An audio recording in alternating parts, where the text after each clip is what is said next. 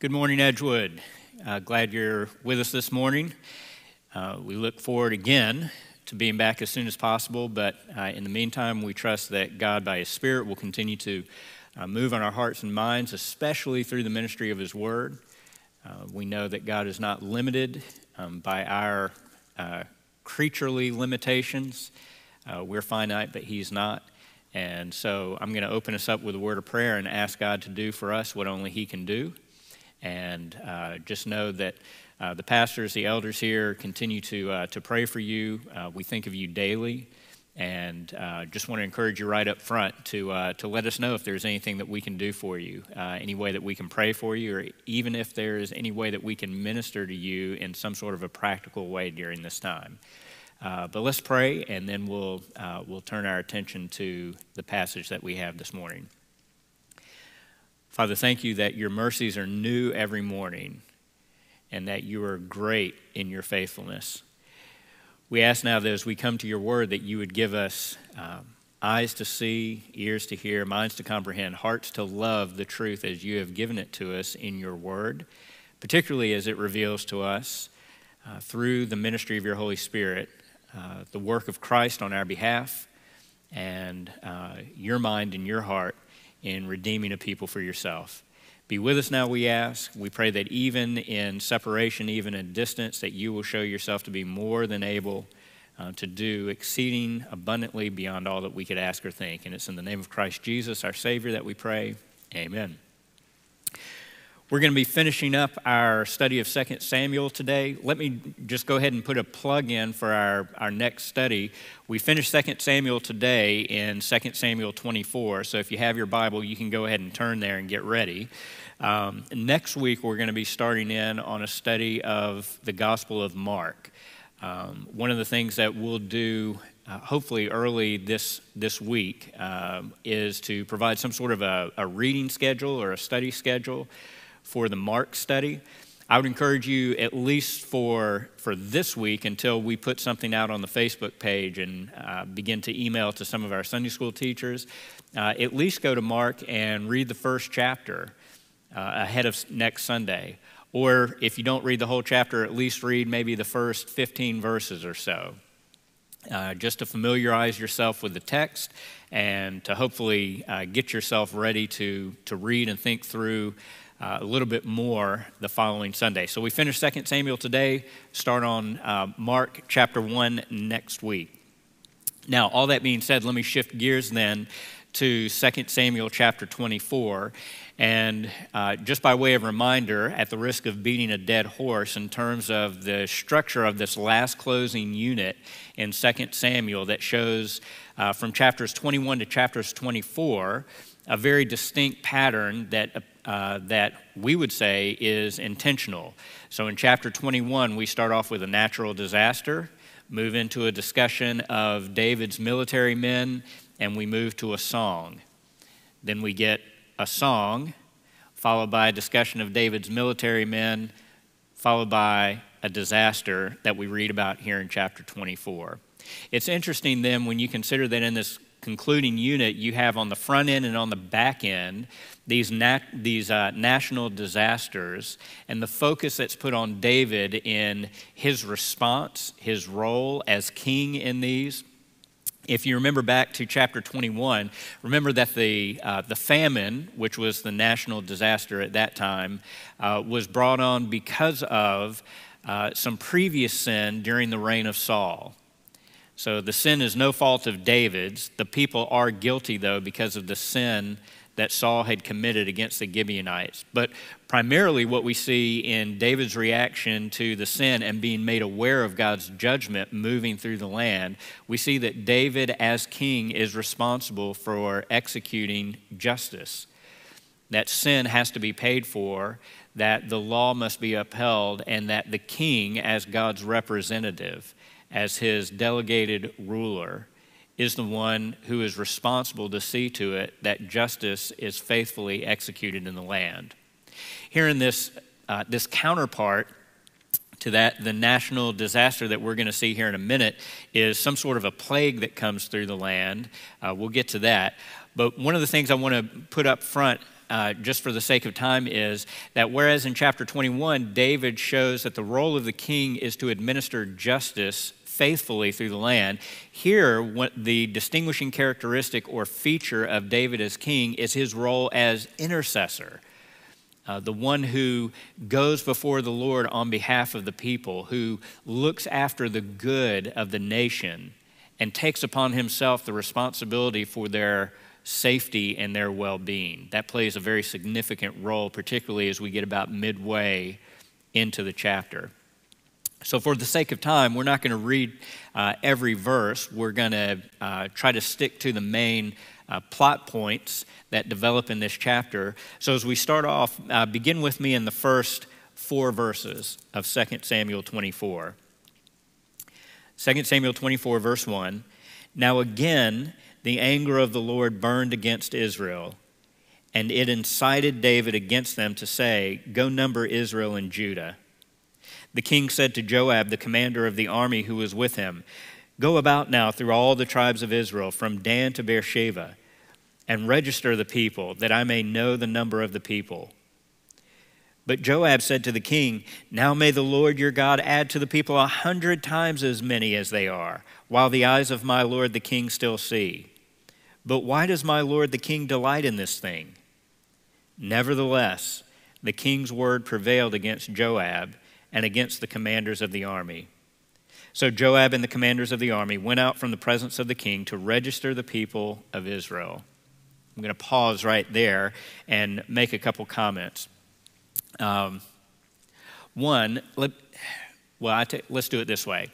Um, David numbering the people let me start with a detail and then kind of pull back to a broader picture, particularly in terms of the Lord's work in this, in this section. Um, there has been a lot of question and discussion as to what it is in this numbering of the people, this census that David does, that uh, makes him culpable or um, moves the Lord to act in judgment. Uh, my wife had asked me earlier in the week, was that wrong for David to take a census? And without even thinking or reading through, I said, well, yeah, he shouldn't have numbered the people because, I don't know, whatever, fill in the blank. Uh, in fact, there is no indication in the text in the Old Testament law uh, that the king was prohibited from numbering the people. There's actually a uh, somewhat obscure text in Exodus chapter 30 that actually provides for a numbering of the people. However, it says that when the people are numbered, particularly the military men, that one of the things that they're to do is to provide uh, sort of um, an atonement tax, if you will. Every man that's numbered has to pay an atonement price. That's something that's not done here. And so some people think that the problem is not the fact that David is numbering the people, but the fact that he doesn't number them according to the law, which is to say that all of the people who are numbered then don't in turn pay the atonement money that is required in Exodus 30. That may be, we're just simply not told. I think that maybe one of the things to take into account is what happens, uh, a statement that's made later in the passage in verse 9. If you skip down to verse 9, uh, it says, And Joab gave the number of the registration of the people to the king, and there were in Israel 800,000 valiant men who drew the sword, and the men of Judah were 500,000 men. It's interesting that at the outset, it sounds like what David is telling Joab to do is to go out and to get a nationwide census, count all the people. Whereas verse 9 uh, says basically in summary that Joab came back with a number of how many fighting men were in the nation. It may be then that the problem here in numbering the people is not first and foremost that David is trying to get an accurate count of the people, as much as David is trying to see what his military strength happens to be in terms of number of men who are able to fight. And if so, is it possible that the reason that David is doing this is because he's putting more confidence in the natural abilities of man, the natural abilities of the kingdom, rather than in the Lord's ability to save and protect? Is David, um, in a prideful sort of way, putting his focus on the growth of the nation. He's, he's judging by what a man sees rather than continuing to put his focus on the Lord's provision and on the Lord's deliverance. Somewhere in here, it seems that although the numbering of the people in and of itself may not be wrong, something is not right about David's motivation or about the intent behind it. And we'll turn to that in just a moment. Just as important, though, in this opening of the chapter is what we get in the very first verse that the anger of the Lord burned against Israel, and it incited David against them to number the people. If we're not careful, we can read 2 Samuel 24 1 and develop a picture in our mind of God as being very capricious or arbitrary, sort of like he just wakes up one morning on the wrong side of the bed and says, You know what?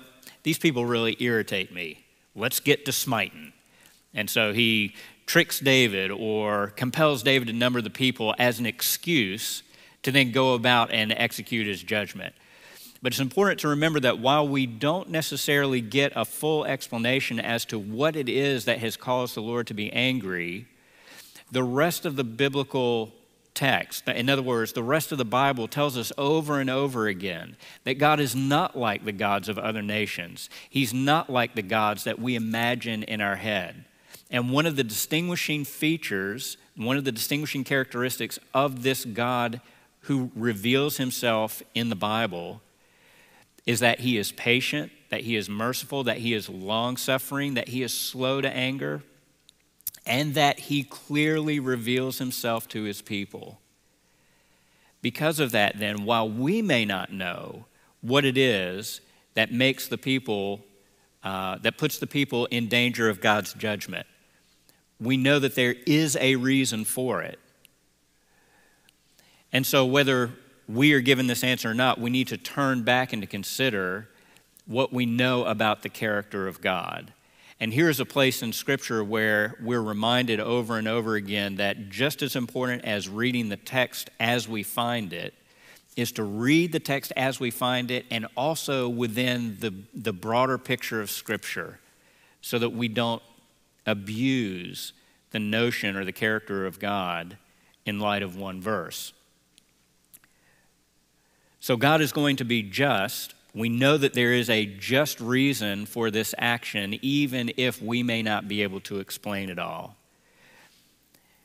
And so, God, in His inscrutable way, works in this situation so that He brings about judgment on the people. Skip down to verse 10. David has numbered the people. He comes he receives the report from Joab. And in verse 10, through verses 14, we read this Now David's heart troubled him after he had numbered the people. So David said to the Lord, I have sinned greatly in what I have done.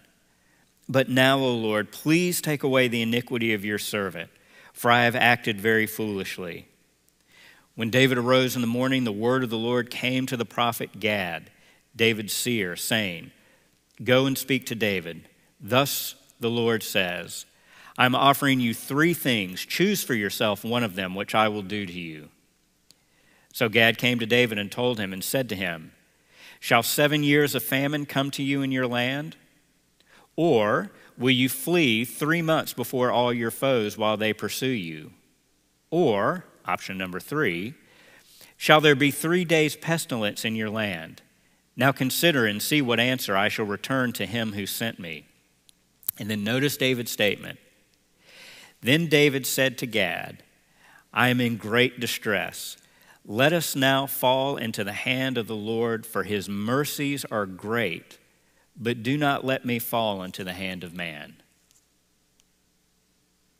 That is a significant statement here in this passage. God gives David the opportunity to actually choose the punishment or to choose the discipline that God will mete out because of David's sin. And remember that however we understand David's sin in counting the people, even that has to be tied into the idea that God is intending this act of judgment to be brought on the people at large for some other unnamed sin that we're not aware of. In this, then, we want to come back to the character of God over and over again, not just in terms of how we see it in the, in the narration of the story, but even in David's comment as a man who is guilty and who is under God's judgment. I would encourage you, if you've got something that uh, maybe a pen or a, a, piece of paper, if you want to jot down some uh, references in Psalm 119, starting, I think it's around verse 67 and maybe through verse 75. There are three verses that are kind of scattered around, starting at Psalm 119, 67. And the verses say this the first one says, Before I was afflicted, I went astray, but now I keep your word. The second one says, It was good for me that I was afflicted, that I might learn your statutes. And then the third one says, I know that all your judgments are righteous, and that in faithfulness you have afflicted me. It's fascinating to see, in light of all this, that even when God is bringing judgment on his people, even when his people suffer, for their sin, that God does not lose or does not relinquish or does not minimize, that's probably a better word, does not minimize in any way his faithfulness to his people. Even when he judges, even when he disciplines here, it is ultimately in faithfulness that he does that for their good to turn them, to drive them back to His Word, so that they would turn and find the words of life, so that they would live according to the clear commandments of God to find life and blessing in it. That is a good, faithful God who does those things for a wayward, rebellious people. But then also, David adds to this when he has the opportunity to choose between three forms of punishment it seems rather odd that David would say, well, we can suffer sort of a, a, natural famine in the land. We can suffer from the hands of our enemies, mere men, or we can suffer directly from the hand of God. And David says, Put me in God's hands. Let Him deal with me. Not, notice, not because David thinks that God is weaker or is incapable of bringing about the same uh, level or depth of judgment and pain in the discipline as, say, would be experienced in a famine or would be experienced at the hands of their enemies. It's actually not that at all. If anything, God is able to inflict more damage, more suffering. But David goes to the character of God and says, Put me in the hands of the Lord. Verse 14, for his mercies are great. As great, as awesome, as terrifying, the author of Hebrews says, if it is a fearful thing to fall into the hands of the living God. And yet, David, because of God's covenant relationship with his people, and because of the relationship that David has with God, David says, as fearful as what it is, to be laid bare before God's disciplining, judging hand. I would far rather suffer from the pains and the affliction that God brings Himself because at least I know that God, while He judges, is also merciful. So there's a, a, fabulous statement that goes along with this. One of the Psalms that David writes, Psalm 145, verse 17. Listen to what David says in another context, but that fits so well with David's uh, statement of faith here about the mercies of God. He says in Psalm 145 17, The Lord is righteous in all his ways. Stop right there. The Lord is righteous in all his ways. Everything that the Lord does is right. When God judges David for his sin. God is right to do that. When God judges David's sin as a way also to judge the people for their sin, God is right in doing that. He is right and always does what is right. He is righteous in all his ways. And then comes the second half of that. And kind in all his deeds. Not God is righteous in all his ways, but kind in all his deeds. And he is both just and kind. God, as he is handing out justice, a just response to the sin of his people, is at the same time kind in executing his justice. David is essentially throwing himself at the mercy of God's character, believing and trusting that at the end of the day, it is far better for him, and by extension, far better for God's people, to humble themselves and to be at the disposal of God's mercy than to deal with any other situation or any other people. And so we we go to the next scene. The Lord sends an angel. An angel of the Lord goes through. A pestilence is brought, some sort of a, some sort of a plague. This is almost, oddly enough, ironically, this is almost very similar to some of the language that we have in the Exodus account of how the Lord sends an angel through Egypt and brings about this one last plague in which uh, the firstborn are struck down. Here, however, God is sending an angel through the land and he's striking down his own people because of their sin. And we read in verses 15 and following The Lord sent a pestilence upon Israel from the morning until the appointed time, and 70,000 men of the people from Dan to Beersheba died. When the angel stretched out his hand toward Jerusalem to destroy it, the Lord relented from the calamity and said to the angel who destroyed the people, It is enough. Now relax your hand. And the angel of the Lord was by the threshing floor of Araunah the Jebusite.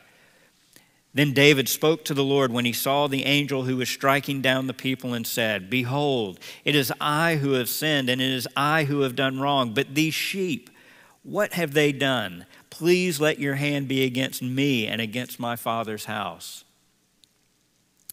The statement that the Lord stops the angel from continuing his judgment on the city of Jerusalem is actually when you read here and when you read in a parallel account in 1 Chronicles 21, this actually seems to be a summary statement ahead of or out of chronological order. In other words, what actually seems to happen when you take 2 Samuel 24 and 1 Chronicles 21 and you put these things together is that David sees the hand of God moving in the presence of or in the actions of this angel of the Lord. When he sees the angel of the Lord coming to Jerusalem, David cries out to the Lord for mercy. And then, as we read in the next verses, verses 18 and following, he's told by the prophet Gad, David, build an altar. And David prays for the people, prays for himself, and he offers up a burnt offering and peace offerings. In other words,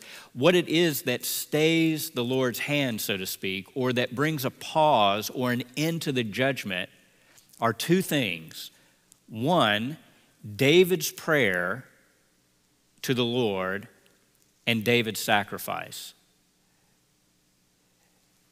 And of course, here we're just being begged to come deeper into Scripture and to see that this is one of the recurring themes all the way through God's dealings with His people. That again, just as we said, while God is righteous and just in all His ways, He is also kind in all His deeds that God, as He is judging the sin of His people, yet His ears are open to the cries of the afflicted. He hears the prayers of David and He responds to the prayers of a man. That He looks and He sees the sacrifice that David makes. And He says, Enough judgment. The Lord shows over and over again that He takes far more delight in showing mercy and kindness to His people than He does in executing judgment and discipline. What a God. Notice also the heart that David displays. This is David at his best. David can sink down into the depths of sin and despondency just like all of us. But David also, in his best moments, gives us a great example of what the Lord is looking for in the hearts of his people, and also gives us a fantastic model of what we'll see perfectly in the work of Christ himself, where David calls out to God, asks him on behalf of the people to show mercy. He calls out to God and basically says, Put the judgment on me because the sin is with me, and spare the people. Of course, all of this anticipates the greater high priestly prayer and cries that Jesus himself would utter to the Father when he says, Forgive them, for they know not what they do. When Jesus, as the substitute, goes and not because of any sin of his own, but because of the sin of his people, stands in their place and willingly takes the just payment of sin on himself so that the sheep can be saved.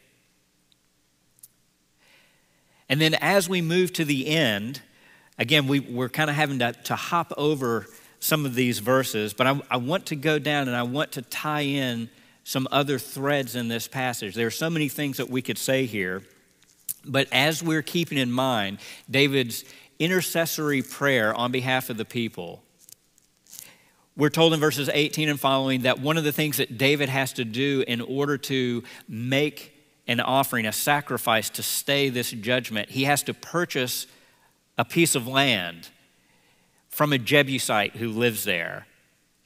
He purchases this land, and it's there on that land that he purchases where he builds an altar to, to offer up the burnt offering and the peace offering that stops God's hand of judgment moving through the land.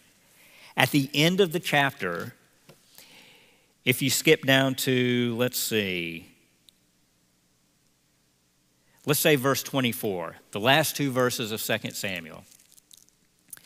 2 Samuel uh, 24 24. However, the king said to Araunah, Araunah was just going to give him the land. And David says, No, no, no, no, but I will surely buy it from you for a price, for I will not offer burnt offerings to the Lord my God, which cost me nothing.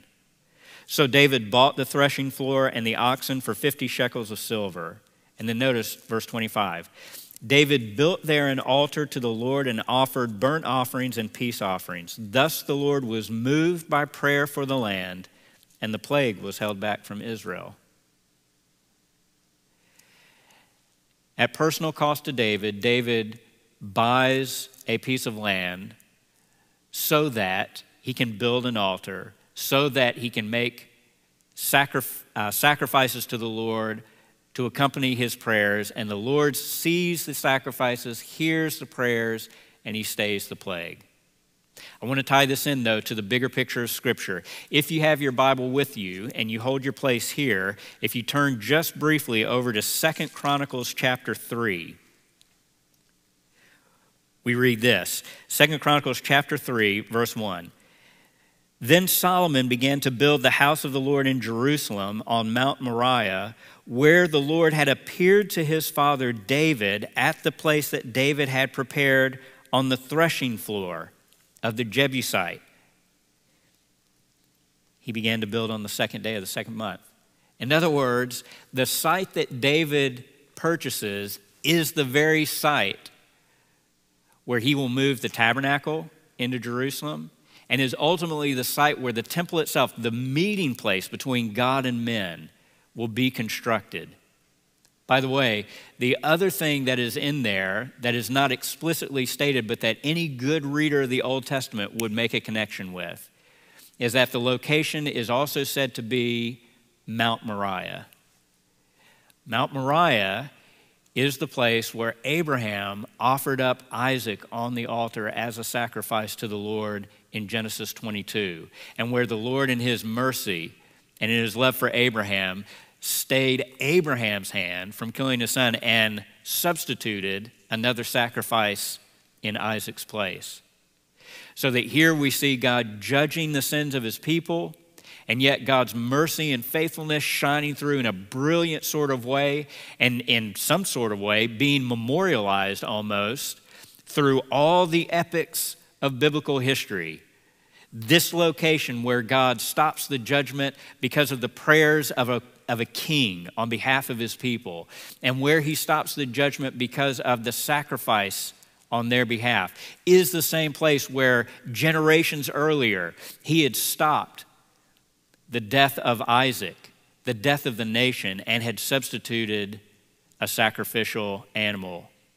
And where for generations to come, sacrifices would be brought over and over again. Prayers would be offered up over and over again for God to look on the sins of the people and to be gracious and to forgive. All of that preparing us for the ultimate king, the perfect king who would come, a descendant of David, who would model perfectly and completely what it means for a king to rule over his people with grace and goodness and truth and righteousness, such that he would intercede for his people, such that he would offer up prayers and supplications for them, such that he would offer up even himself to be the sacrifice, the payment for sin, rather than allowing his people to suffer. And it's on that note that the author closes out the narrative story from 1 Samuel through 2 Samuel, climaxing on the, per- on the person of David the king. And so we end on a note in which David is interceding for the people, showing himself to be a righteous king. But we know, even with this good showing that David has of himself, we know from earlier readings that David leaves a lot to be desired. We see in David the, an inkling, a glimpse of what it is that our hearts really want in a true king, in a real king. But it's not in David that we're going to find what our hearts truly desire. It's not in Solomon where the kingdom reaches the heights of glory. It's not going to be until we get to Jesus that our hearts are finally satisfied and we say, ah, this, this is the king that we have always wanted. One who deals faithfully with the weaknesses of his people, one who does not turn a blind eye to sin and yet who pays himself the price to reconcile God's people to himself. Let's pray. Father, how we thank you and praise you for the beauty of your word and how in real time, in real history and time and space, you have worked faithfully through many years, through many ways, through many people, all as a way to prepare us and to get us ready for the perfect work of your son Jesus, who would come as the true heir to, the, to David's throne, not merely to rule over the nation of Israel, but to rule over the world. Thank you that we have in your son a better intercessor than David ever was, who not only interceded, who not only prayed for his followers during his earthly ministry, but we're told even now continues to intercede for us at the right hand of the Father. We thank you for this. Prepare us now, even as we go through this week, to continue to turn our minds on your righteousness and on your kindness, that it would change the way that we live, and that it would even prepare us for our uh, the beginning of our study in Mark next week. We pray all these things in the name of Jesus Christ, our Lord and Savior. Amen. Well, thank you, Jonathan. Uh, as he mentioned, that concludes our Sunday school study of uh, 2 Samuel, and excited about next week uh, entering a study of the uh, Gospel of Mark. Uh, but good morning. Uh, this actually marks the fifth Sunday that we have not been able to meet as a church uh, family. And let me say from the depths of my heart, I miss you, uh, deeply love you, and I'm longing for that day when we can uh, come back together. And I believe that's the sentiment of the entire church family, as I know you uh, sincerely love uh, one another. Uh, we know that we will uh, have the live stream at least one more Sunday, the last Sunday in April, and then the end of this month we'll sort of reevaluate things. And hopefully, we can uh, come back together uh, sooner than later. Uh, we're thankful, as you know from the news, that in most of the country, the occurrences of the virus are going down, and so we're seeing a very, very good uh, trend uh, where there will be the opportunity to begin to open things up as well as our churches as well. So just uh, be praying God will give uh, wisdom and understanding there. But again, we, we're really looking forward to when we can get back together again. Uh, so next Sunday, uh, Jonathan with the Sunday school lesson at 10, and then the uh, worship service with uh, Andy leading praise and worship at 10:30, followed by uh, my message. Uh, keep in mind that Jonathan Wilson, our youth minister, is providing two programs each week. One for our boys and girls, our children, entitled Adventures in Praiseville, and then a second one for our youth ministry, for our young people, uh, Level Up Bible Study. And then they're also providing a daily devotional, uh, Jonathan and some of the other youth leaders, for our youth and their families. So please take advantage of all of that. And of course, you can ex- access the live stream not only on the church uh, website, the homepage there, but on Facebook as well. So please take advantage of that and, and share that with uh, others so they can take advantage of it as well.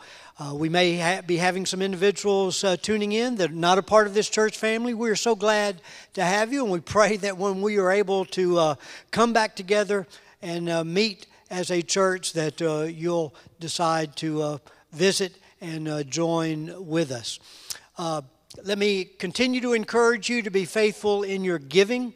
I will share with you over these last f- uh, five weeks, we have seen uh, a very deep uh, reduction, decrease uh, in giving. And we know these, these are very difficult days for, for many of you. And we're just asking, according to the ability God gives you, the provision God makes you, uh, just be faithful in your giving. And we trust as we each are faithful that even in this time of crisis, uh, through the generosity of God's people, uh, He will meet uh, the church's uh, needs. So we're, we're confident in that, and we just encourage you to continue to be faithful uh, the part that you would play. And uh, keep in mind, you can either mail your uh, church tithe, offering gifts in. Uh, you can bring them by the church office. We, the church office remains open uh, Monday through Thursday, 9 to 5. or you can use the online giving. Just go to the church home website, upper right hand corner, just click on the online giving, and it's very simple. We'll lead you right through that. Uh, I want to encourage you to also uh, continue to pray for uh, June and Jerry Gaylor's daughter Jennifer. We mentioned this last Sunday. She had uh, a very serious open heart surgery in Atlanta. Uh, she came through that surgery. Uh, probably going to have at least another two weeks in the hospital in Atlanta. So just continue to pray for her that all goes uh, well and that God would bless and encourage the family. And then, of course, Sarah Worthington. You know, Sarah just lost her husband, Al, and then right behind that, she developed a, an intestinal obstruction that uh, put her in the hospital, discovered that she had the coronavirus. Uh, this past week, uh, she uh, went through surgery for the obstruction. That went very well. She's doing very well, and we're very thankful that she has not shown any symptoms related to the virus.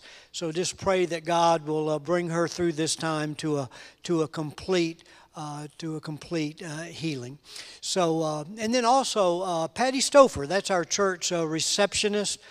she lost her nephew Michael just about two days ago. Uh, that would, her, uh, Michael's mother would be, of course, uh, Patty's sister Judy, and so we want to pray for them in the loss of Michael. He had a very uh, severe stroke that uh, was the cause of his death. So bow with me in prayer, and then after I pray, we'll turn it over to Andy to lead us in praise and worship through music. Father, we do truly miss one another. Uh, we do truly long for the day when we can come back together as a church family and to uh, sing our praises together in your presence and uh, sit under the instruction of your word and to uh, fellowship with one another and through that fellowship find encouragement uh, for our hearts. Uh, we thank you for the very, very good signs related to the virus throughout most of the nation, and we pray in your infinite mercy uh, that uh, you would show us, uh, even as Jonathan talked about uh, a moment ago, uh, your kindness in, this, in this disease and mitigating it, bringing it to an end where the country can open back up, as well as our churches, as well, to enjoy fellowship once again. And we will trust you for that. We pray your continued healing for Jennifer Gaylor uh, that you would uh, raise her up, keep her free from complications, and that she would be able to uh, get back home here to her uh, family. We continue to pray for Sarah. Uh, thank you for the success of her surgery this past week, the good outcome, that she's doing well related to the virus. And we just pray you'll bring her as well to a place of a complete healing and restoration, that we would continue to enjoy fellowship uh, with her. And then for uh, Patty and her sister Judy and the loss of Michael, uh, we pray you would uphold them uh, with your grace and your comfort and carry them through this time of grief. Now, Lord, we surrender uh, this service to you uh, as we lift up our hearts in praise and worship. Uh, turning away from our circumstances to see the glory of our Lord, to put our trust in Him. And then, Lord, I pray that uh, we would be attentive uh, to the instruction of your word that will come uh, in just uh, a few moments, and that we would submit to that teaching, and that we would know the power of your word coupled with the ministry of the Holy Spirit, uh, bringing change to our lives, bringing transformation, uh, bringing growth, taking us deeper into intimacy with you as in these days we lean on you uh, to know your strength in our time of weakness and need. For it's in Christ's name we do pray. Amen. Well, we do thank you for tuning in this morning as the rain falls. I hear the thunder booming. Uh, just one great reminder that our God reigns, um, that our God is powerful, and that our God is protecting us in the midst of uh, so many different uh, things that are going on. And um, just want to piggyback off of Jonathan Merritt's Sunday school lesson he spoke of God's mercy and how God's mercy is so much more than his judgment upon, uh, upon us. Uh, a, a, verse of Scripture, uh, Matthew chapter 9, verse 13 says, But because of his great love for us, God, who is rich in mercy, made us alive with Christ, even when we were dead in transgressions. It is by grace you have been saved. And so, as we come to a time of worship together, uh, a lot of times we come and we, we just want to start celebrating and praising the Lord um, for all the good things He's done for us. And we forget about that three letter word, sin, that we all have. Um, and it's kind of an ugly word. We don't like to talk about it. But the fact is that He had mercy on our sin.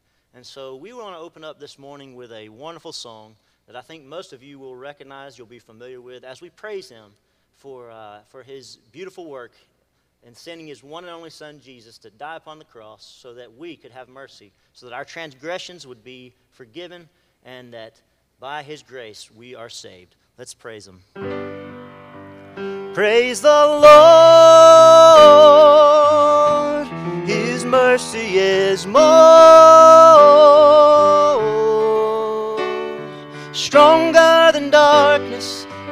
every morn. Our sins, they are many, His mercy is more.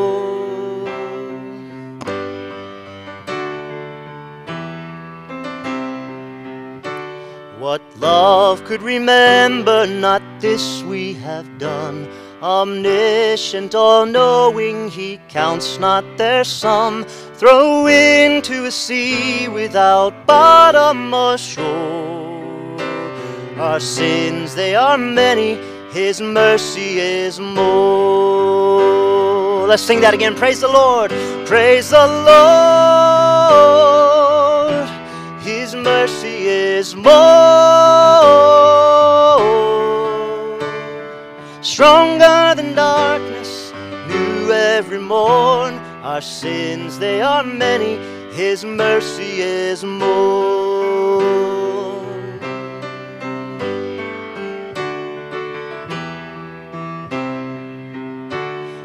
Patience would wait as we constantly roam? What Father so tenderly calling us home? He welcomes the weakest, the vilest, the poor.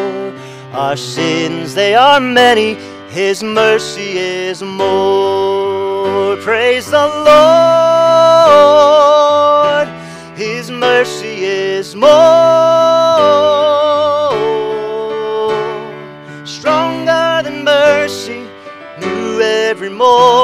Our sins, they are many, His mercy is more. And in Ephesians chapter 2, he says, Have mercy on me, O God, according to your unfailing love, according to the great compassion. Blot out my transgressions and wash away all my iniquities and cleanse me from all sin. Let that be your prayer this morning as we reflect on His Word, as we reflect on Jesus.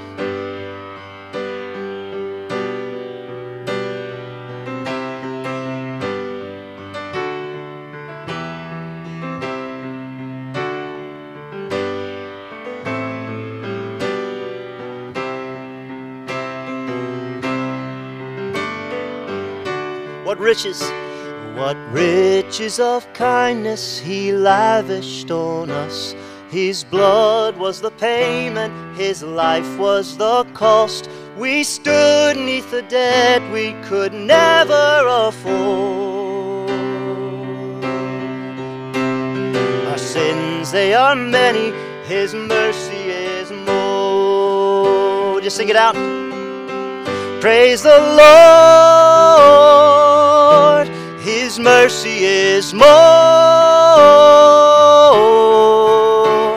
Stronger than darkness, you knew every morn. Our sins, they are many, His mercy is more. Praise the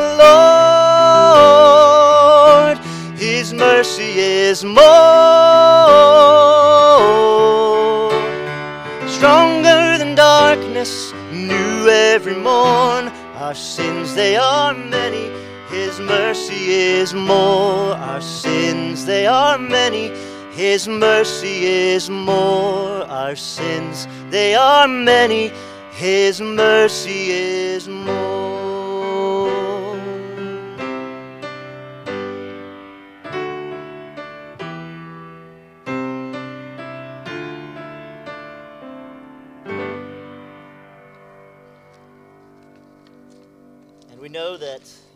Just, just as Jonathan uh, said, that uh, he has two categories. He's going to judge us one day, and that every knee will bow, every tongue will confess that Jesus Christ is our Lord and Savior.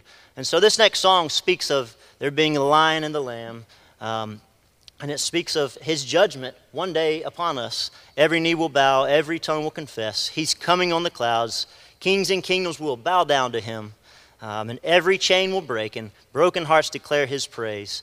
I'm just going to invite you to stand now in reverence to our God, our Father, and as we give him praise, as we give him all glory. And there may be some of you at home that may not know Jesus Christ as your Lord and Savior. My prayer is that through this song, that you would know that Jesus Christ is the sacrificial lamb. He died upon the cross for your heart. He died upon the cross for your soul so that one day we would be uh, with him in paradise. Let's continue to praise.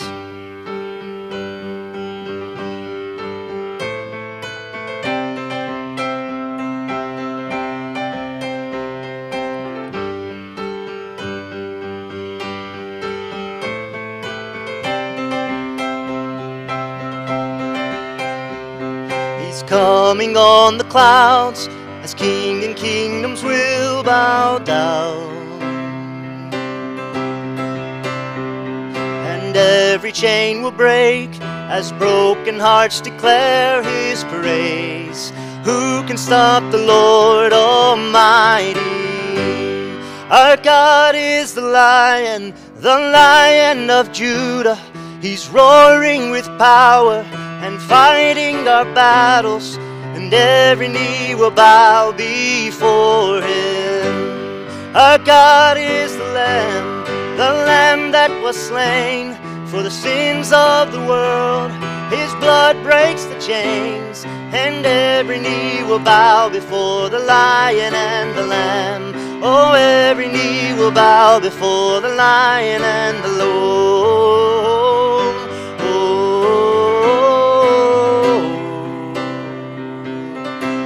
So open up the gates. So open up the gates. Make a way before the King of Kings.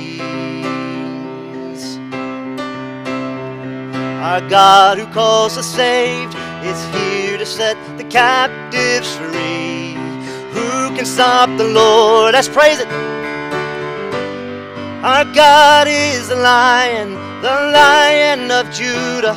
He's roaring with power and fighting our battles, and every knee will bow before you. Our God is the Lamb, the Lamb who was slain for the sins of the world. The blood breaks his chains, and every knee will bow before him. Oh, every knee will bow before the lion and the lamb. Oh, who can stop him? Who can stop the Lord Almighty? Who can stop the Lord Almighty? Amen. Not even a virus. Who can stop the Lord Almighty? Who can stop the Lord Almighty? Let's proclaim it there. Who can stop the Lord Almighty? Who can stop the Lord Almighty? Would you proclaim? Who can stop the Lord Almighty? Who can stop the Lord? Oh, let's do that one more time. And, and who can stop the Lord Almighty? Oh, who can stop the Lord? Our God is a lion, the lion of Judah. He's roaring with power and he's fighting our battles, and every knee will bow before you. Our God is the Lamb, the Lamb who was slain for the sins of the world. His blood breaks the chains, and every knee will bow before the Lion and the Lamb. Oh, every knee will bow before the Lion and oh, and every knee will bow before the Lion and the Lamb. Oh, oh, oh, every knee will bow before the Lion and the Lamb.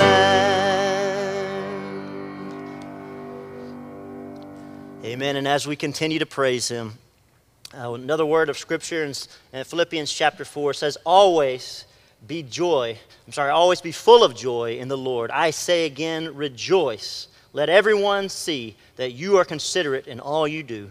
Remember, the Lord is coming soon. Don't worry about anything. Instead, pray about everything. Tell God what you need and thank Him for all He has done. Then you will experience God's peace, which exceeds anything we can understand. And a lot of times, I will say that prayer over somebody uh, that, that God would allow them to have peace that surpasses all understanding. But He's not just going to allow you to have that, He wants you to seek Him. As He says there, don't worry about anything. Instead, pray about everything. Tell God what you need and thank Him for all He has done. Then you will experience God's peace, which exceeds anything we can understand. So we do have a part uh, in that. And His peace will guard your hearts and minds as you live in Christ Jesus. And now, dear brothers and sisters, one final thing fix your thoughts on what is true and honorable and right and pure and lovely and admirable. Think about things that are excellent and worthy of praise. Keep putting into practice all you have learned and, and, and received from me, everything you have heard from me. And we continue to worship him in spirit and truth as he is so worthy to be praised.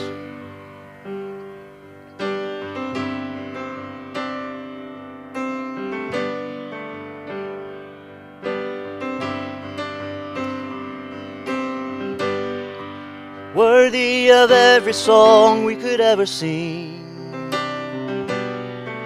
worthy of every praise we could ever bring,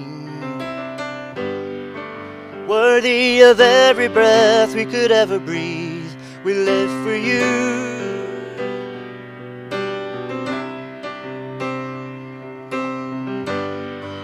Jesus, the name above every other name. Jesus, the only one who could ever say Worthy of every breath we could ever breathe, we live for you. Oh, we live for you. Would you sing holy? Holy, there is no one like you, there is none beside you. Open up my eyes in wonder and show me who you are and fill me with your heart and lead me in your love to those around me. We are the church. We need to show that love to those around us. Holy, worthy of every song we could ever sing worthy of all the praise we could ever bring, worthy of every breath we could ever breathe. We live for you. Amen. Let's praise Jesus. Jesus, the never of every other name. Jesus, the only one who could ever save worthy of every breath we could ever breathe. We live for you. Oh, we live for you. And only there is no one like you. There is none beside you. Open up my eyes in wonder and show me who you are and fill me with your heart and lead me in your love to those. Oh, would you sing that again? Holy there and holy, there is no one like you. There is none beside you. Open up my eyes in wonder and show me who you are and fill me with your heart and lead me in your love to those around me.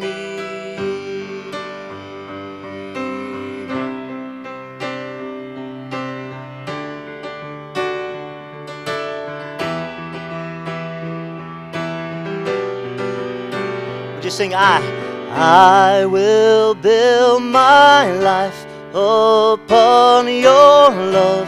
It is a firm foundation, and I will put my trust in you alone, and I will not be shaken, and I will build my life upon your love. It is a firm foundation, and I will put my trust in you alone, and I will not be shaken. And holy, there is no one like you, there is none beside you. Open up my eyes in wonder and show me who you are and fill me with your heart and lead me in your arms to those all around me. And holy, there is no one like you, there is none beside you. Open up my eyes in wonder and show me with your heart and fill me with your heart and lead me in your love to those around me. And I will build my life upon your love. It is a firm foundation, and I will put my trust in you alone, and I will not be shaken. And Father, we do thank you for your unfailing love, for your grace, for your peace that surpasses all understanding in the midst of a time where we're turning to answers, God. We know that you hold the answer. My prayer is that the church, that the church would be compassionate uh, to those around us, Lord, as this song spoke. Lord, that the church would not be stagnant, but the church would stand, that the church would be bold in a time like this, as many do not have hope for tomorrow. Many are fearing to, to come out of their houses because they know if they get that virus, they don't, they don't know where they're going. God, my prayer is that we as the church could be that shining light and use whatever avenue we, we need to share that, that love of Jesus Christ, so that those who are afraid will have that hope of eternal life through your one and only Son, Jesus Christ. My prayer is that you speak through Pastor Andy boldly today, that you would allow him to speak to our hearts uh, from your word, and that we would give you all praise, all glory. In Jesus' name we pray. Amen. Thank Amen. you. You may be seated. Amen. Thank you, Andy. Well, these uh, last uh, five weeks, uh, when we have not been able to meet together, uh, all my live stream messages have focused on placing your faith, faith in God uh, when faced with adversity. Uh, the first message was on how to move from fear to faith in this time of national crisis. The second message was on what I called the coronavirus of the soul. And I was referring, of course, to worry, anxiety, and we looked at how to cure it. The third message was uh, Carissa, my daughter, and I uh, baking a cake to illustrate the truth of Romans 8 28, that God causes all things uh, to work together. He blends all things together for the spiritual good of His child. In the fourth message, the Easter message last Sunday, we saw because Jesus Christ was raised from the dead, we live with great expectations rooted in God's promises. As mentioned last Sunday, uh, we often have expectations of people which lead uh, to great disappointment, but not with Jesus. Uh, Romans 10:11 says, "Anyone, anyone who trust in him will never never be disappointed. Now, let me raise a question that uh, will thrust us into today's message.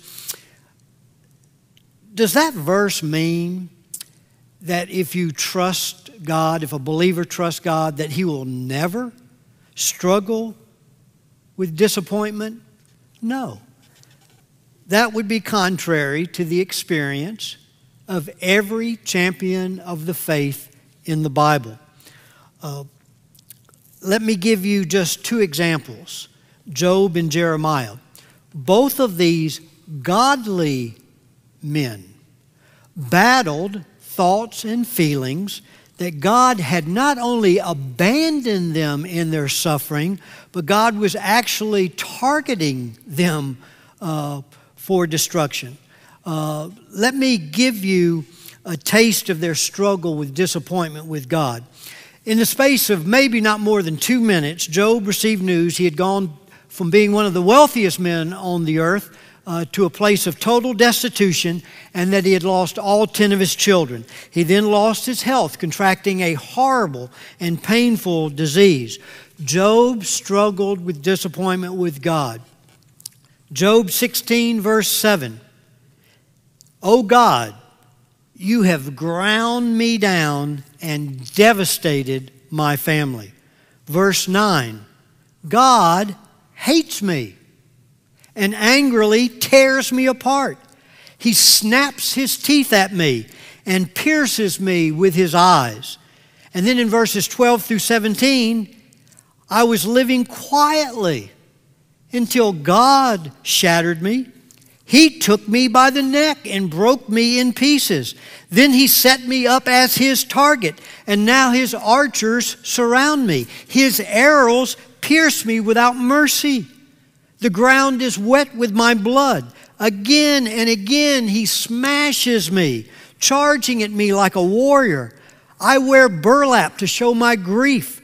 My pride lies in the dust. My eyes are red with weeping. Dark shadows circle my eyes. Yet I have done no wrong. My prayer is pure. And then in Job 19, verses 7 through 11, he says, I cry out, help, but no one answers me. I protest, but there is no justice. God has blocked my way, so I cannot move. He has plunged my path into darkness. He has stripped me of my honor and removed the crown from my head. He has demolished me on every side, and I am finished. He has uprooted my hope like a fallen tree. His fury burns against me. He counts me as an enemy. And this helps us understand uh, Job's remarks in Job 10, verses 18 through 22. Speaking to God, why then did you deliver me from my mother's womb? Why didn't you let me die at birth? It would be as though I had never existed, going directly from the womb to the grave. I have only a few days left, so leave me alone.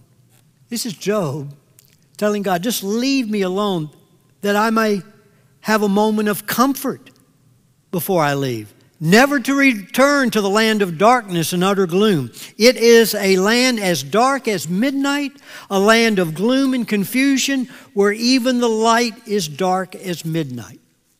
That's a man struggling deeply with disappointment with God. Now consider Jeremiah.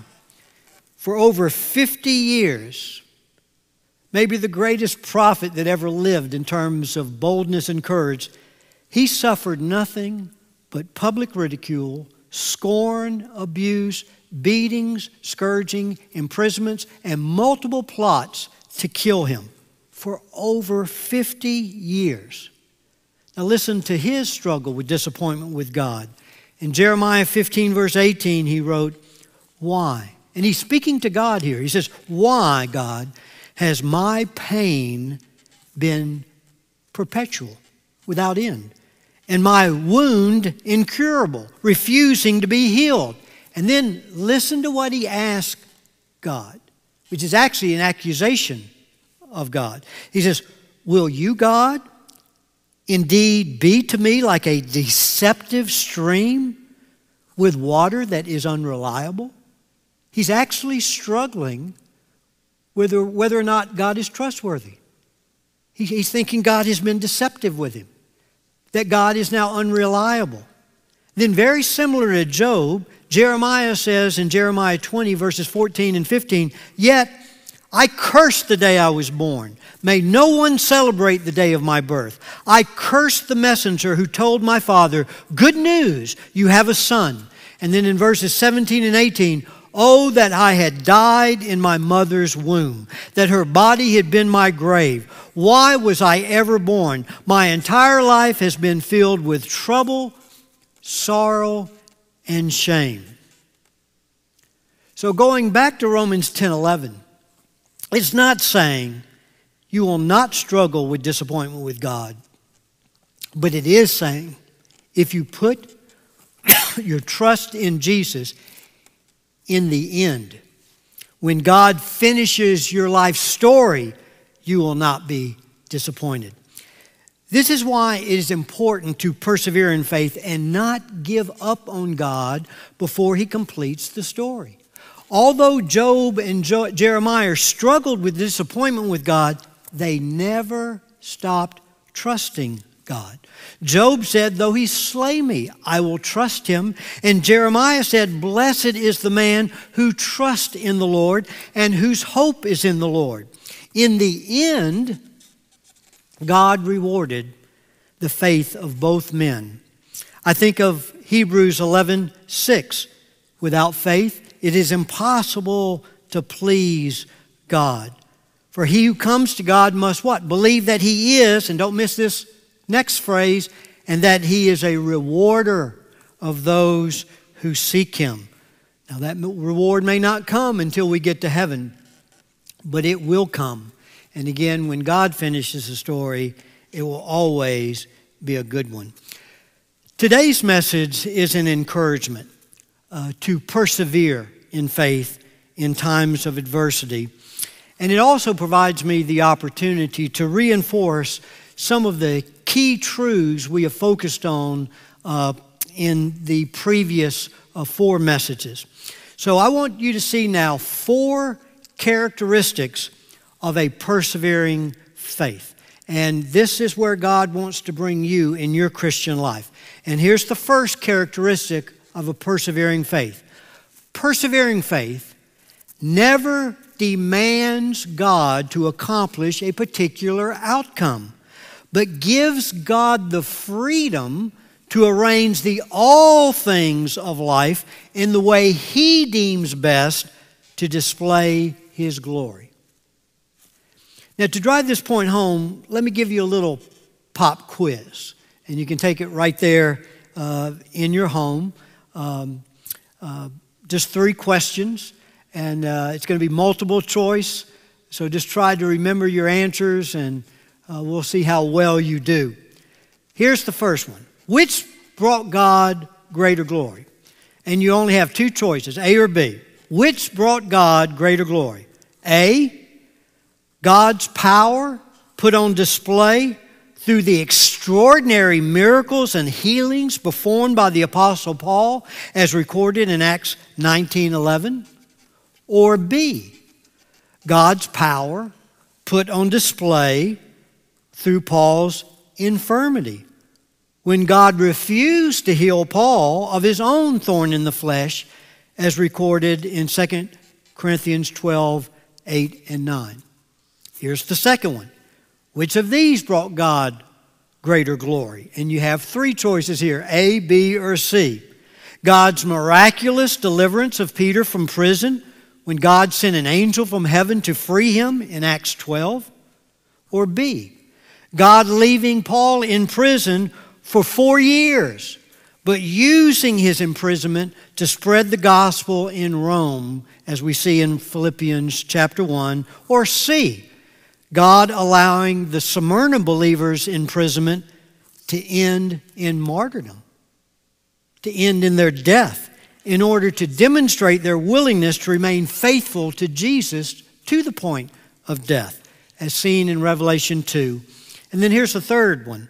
Which of these brought God greater glory? And again, just A or B.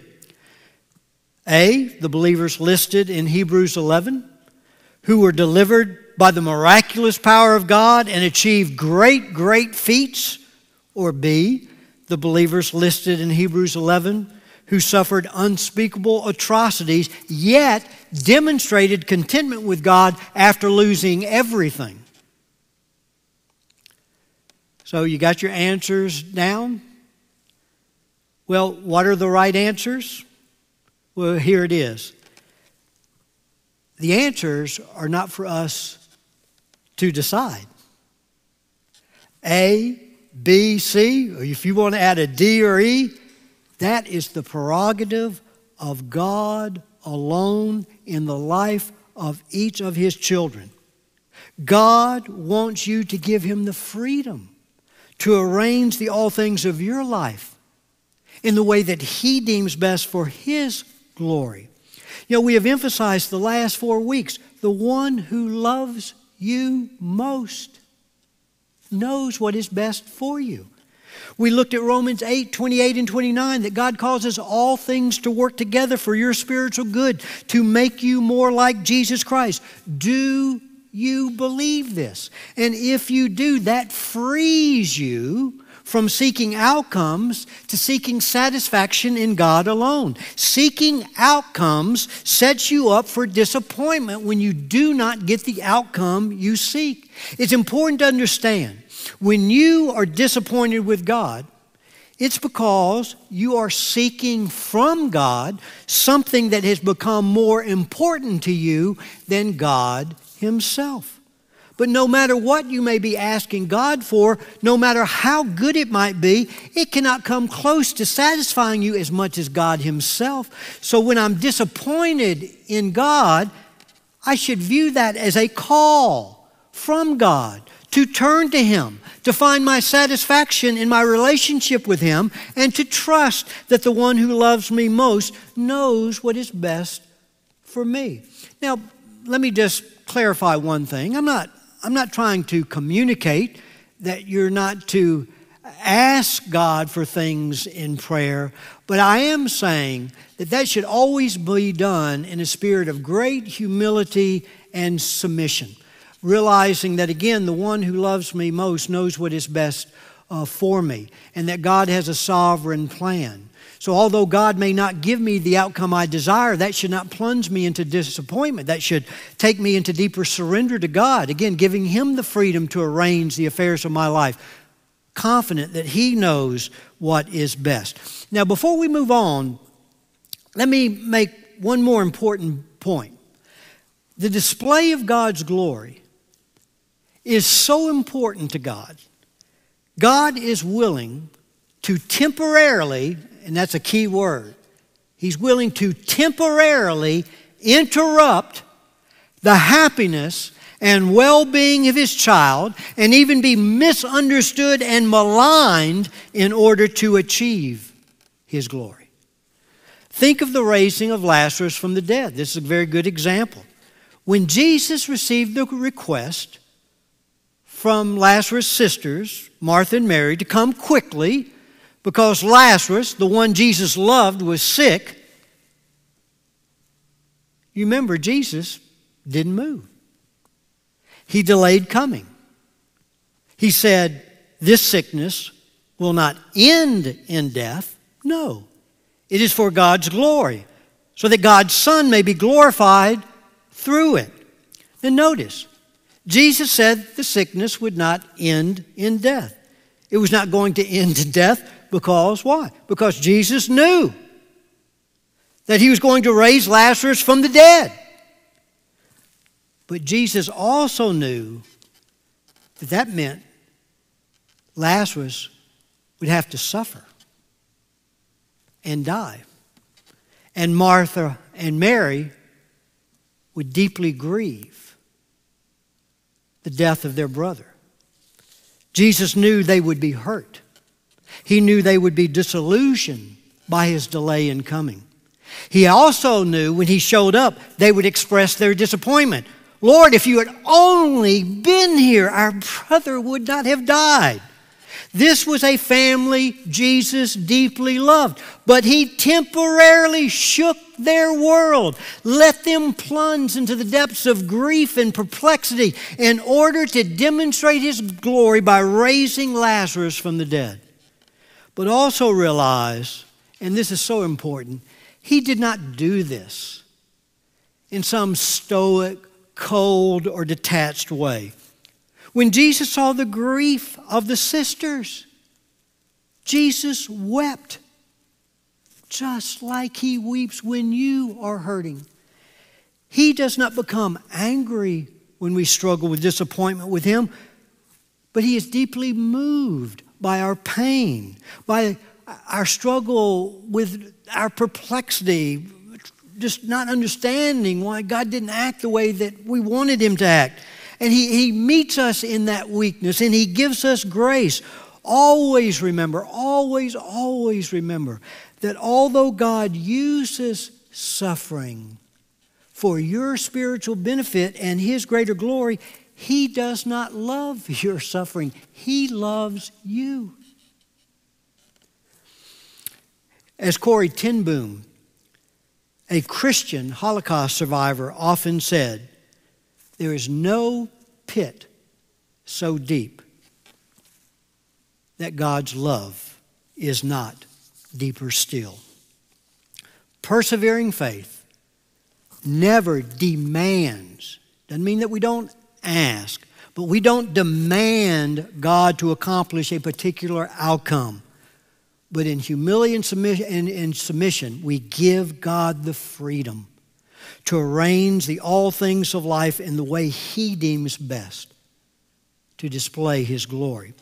The second characteristic of a persevering faith that God wants to develop in your life persevering faith does not guarantee escape from suffering but, but provides the courage to endure the suffering as a means to reveal Jesus Christ to others. At the heart of Christianity is a cross, not an escape hatch. We saw this in last Sunday's message when we looked at 2 Corinthians 4, and let me repeat that passage. This priceless treasure, referring to the treasure of Jesus, we hold as believers, so to speak, in a common earthenware jar, referring to these frail bodies of ours. And, and that is so in order that we might demonstrate the splendid power that belongs to God and not to us. We are handicapped on all sides, but we are never frustrated. We are puzzled, but never in despair. We are persecuted, but we never have to stand it alone. We may be knocked down, but we are never knocked out. Every day, we experience something of the death of the Lord Jesus so that we may also know the power of the life of Jesus in these bodies of ours. And now listen to these next verses. Yes, we who are living are always being exposed to death for Jesus' sake. Why? So that the life of Jesus may be plainly seen in our mortal bodies. We are always facing death, but this means that you know more and more of life. We contain the treasure of Jesus in earthenware jars, these bodies, which are easily broken by life's adversities. But as we just read, God allows our earthenware jars to be broken to release and reveal Christ's light, life, and love to a lost world. Sadly, we focus more on escaping trials rather than enduring trials and using them as an opportunity to exalt Christ, to make him known to others. As a result, we have turned Christianity into a religion of escape. We must remember our Lord chose to endure the cross rather than escape it. Why? To bring salvation to the world. Therefore, why think it strange that Christ followers are called to endure suffering? To display Christ to others. Why think it strange that God would allow us to be wounded to demonstrate Christ's forgiveness, or to suffer sorrow to reveal Christ's joy, or to be caught in a storm to show Christ's peace, or to know the pain of grief to display Christ's comfort, or to be hated and persecuted so that we can touch our persecutors with Christ's love. Never forget, God does not remove you from the fire, He refines you in the fire. But there's one other part to that formula. We often emphasize how God uses adversity to develop our faith, to make us more Christ like. But that's not the end of it all. He doesn't remove us from fire, he keeps us in it to refine us for the ultimate purpose that we would shine bright. We would shine bright, revealing Him before the eyes of a watching world. So, persevering faith does not guarantee escape from suffering, but provides the courage to endure suffering as a means to reveal Christ to others. At the heart of Christianity is a cross, not an escape hatch.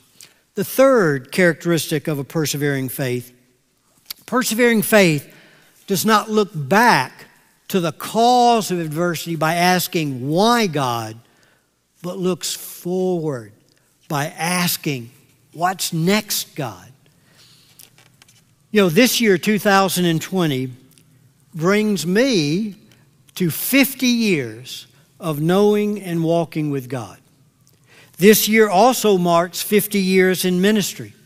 As I was thrust into ministry almost immediately after my conversion, began ministry as a um, uh, youth director.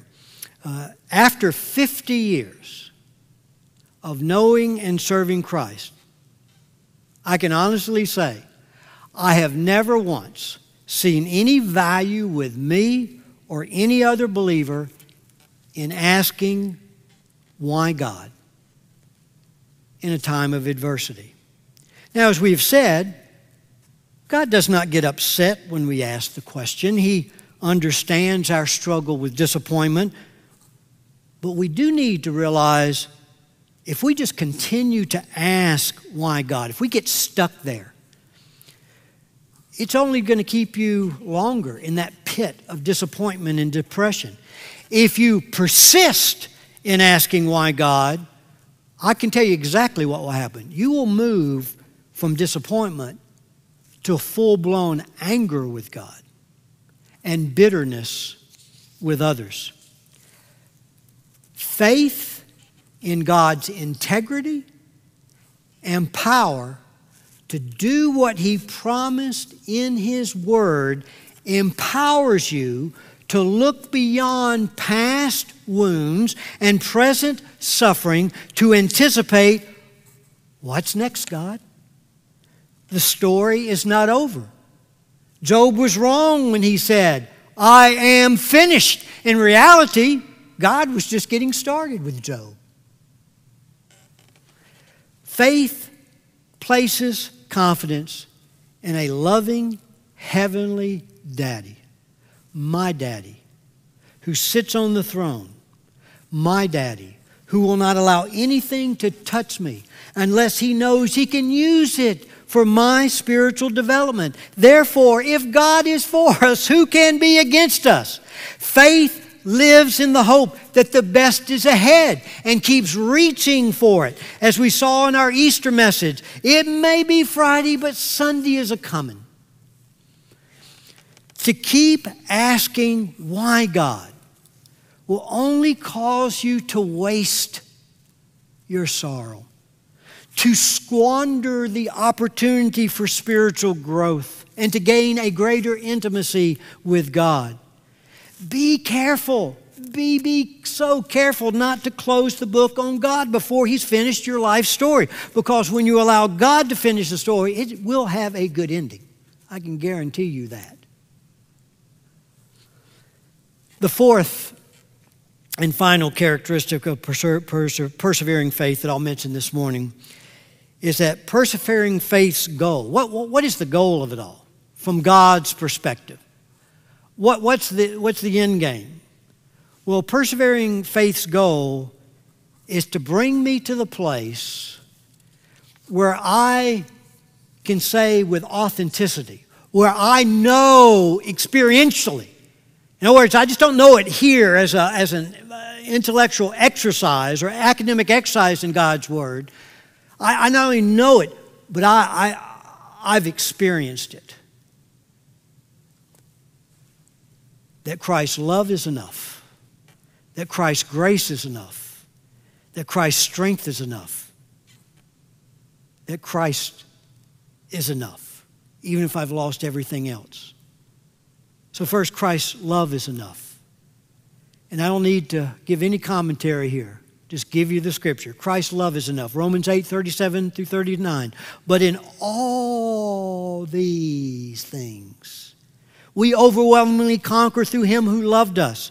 For I am convinced that neither death, nor life, nor angels, nor principalities, nor things present, nor things to come, nor powers, nor height, nor depth, nor any other created thing will be able to separate us from the love of God which is in Christ Jesus our Lord. Christ's grace is enough. 2 Corinthians 12, verses 9 and 10. And he has said to me, My grace is sufficient for you, for power is perfected in weakness. Most gladly, therefore, I will rather boast about my weaknesses, so that the power of Christ may dwell in me. Therefore, I am well content with weaknesses, with insults, with distresses, with persecutions, with difficulties for Christ's sake. For when I am weak, then I am strong.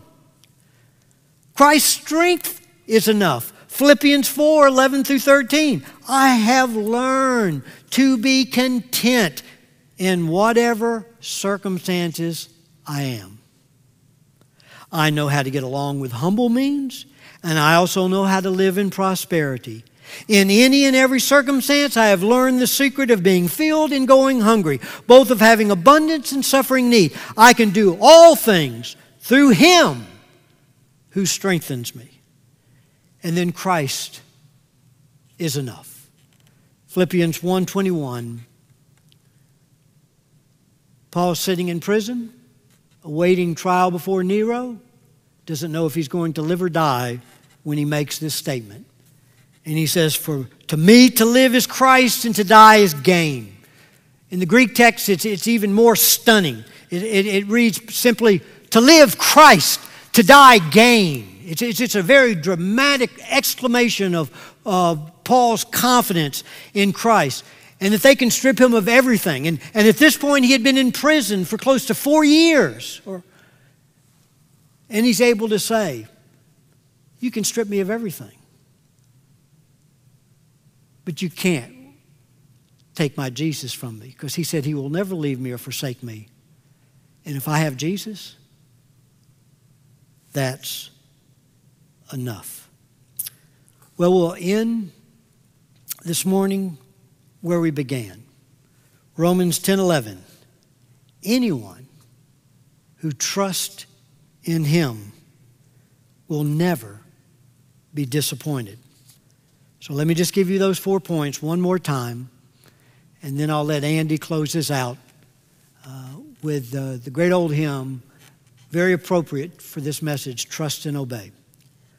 Number one, persevering faith never demands God to accomplish a particular outcome, but gives God the freedom to arrange the all things of life in the way He deems best to display His glory.